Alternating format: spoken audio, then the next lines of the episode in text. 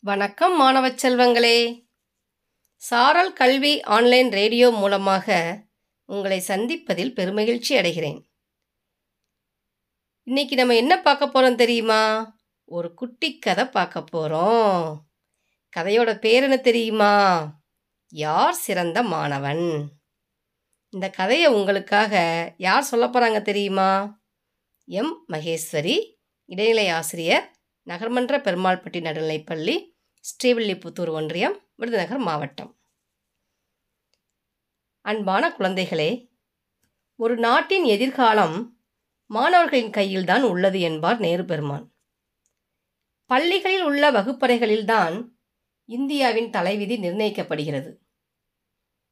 அத்தகைய இந்தியாவை தலைநிமிரச் செய்யும் சிறந்த மாணவன் என்பவன் எப்படி இருக்க வேண்டும்? என்பதை பற்றித்தான் இந்த குட்டிக் கதையில் பார்க்கப் போகிறோம். வாருங்கள் கதைக்குள் செல்லலாம். சாக்ரட்டீஸிடம் ஒரு மாணவன் வந்தான். ஐயா மாணவன் என்பவன் எப்படி இருக்க வேண்டும்? அப்படின்னு கேட்டான். அதுக்கு சாக்ரட்டீஸ் என்ன சொன்னார் தெரியுமா? மாணவன் என்பவன் கொக்கை போல இருக்க வேண்டும் கோழியைப் போல இருக்க வேண்டும் உப்பை போல இருக்க வேண்டும் உன்னை போல இருக்க வேண்டும் அப்படின்னு சொன்னார். மாணவனுக்கு ஒன்றுமே புரியலை. கொஞ்சம் விளக்கமாக சொல்லுங்கள் ஐயா அப்படின்னு கேட்டார். அதுக்கு சாக்ரட்டிஸ் சொன்னார் கொக்கு ஒற்றை காலில் நீண்ட நேரம் பொறுமையாக நிற்கும். மீன்கள் வந்தவுடன் விரைந்து செயல்பட்டு பிடித்துவிடும் அதுபோல ஒரு மாணவன் சரியான வாய்ப்பு கிடைக்கும்போது அதை பயன்படுத்தி அரிய செயல்களை செய்ய வேண்டும் அப்படின்னு சொன்னார். அப்படியா? அருமையான விளக்கம்.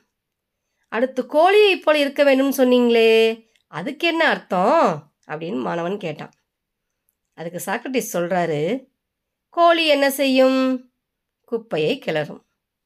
ஆனால் அந்த குப்பைகளை விட்டுவிட்டு தனக்கு தேவையான உணவை மட்டும் எடுத்துக்கொள்ளும் அதுபோல மாணவர்கள் தாம் சந்திக்கும் தீமைகளை தூரம் தள்ளி நன்மைகளை மட்டும் எடுத்துக்கொள்ள வேண்டும் என்றார் சாக்ரட்டிஸ் அருமையான விளக்கம் ஐயா.